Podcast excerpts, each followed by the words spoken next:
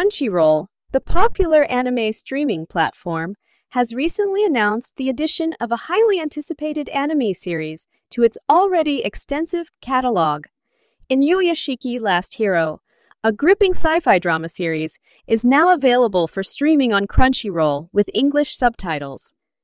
Based on the manga series of the same name by Hiroya Oku, Inuyashiki Last Hero tells the story of an old man named Ichiro Inuyashiki who is transformed into a powerful android after a mysterious explosion, along with a teenage boy named Hiro Shishigami, who also gains similar powers from the same incident. Inuyashiki must navigate his new life and grapple with the consequences of his newfound abilities.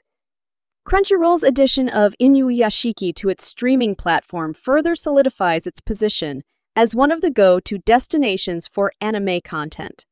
The platform boasts a vast library of anime series and movies from all genres and has become a hub for anime enthusiasts worldwide.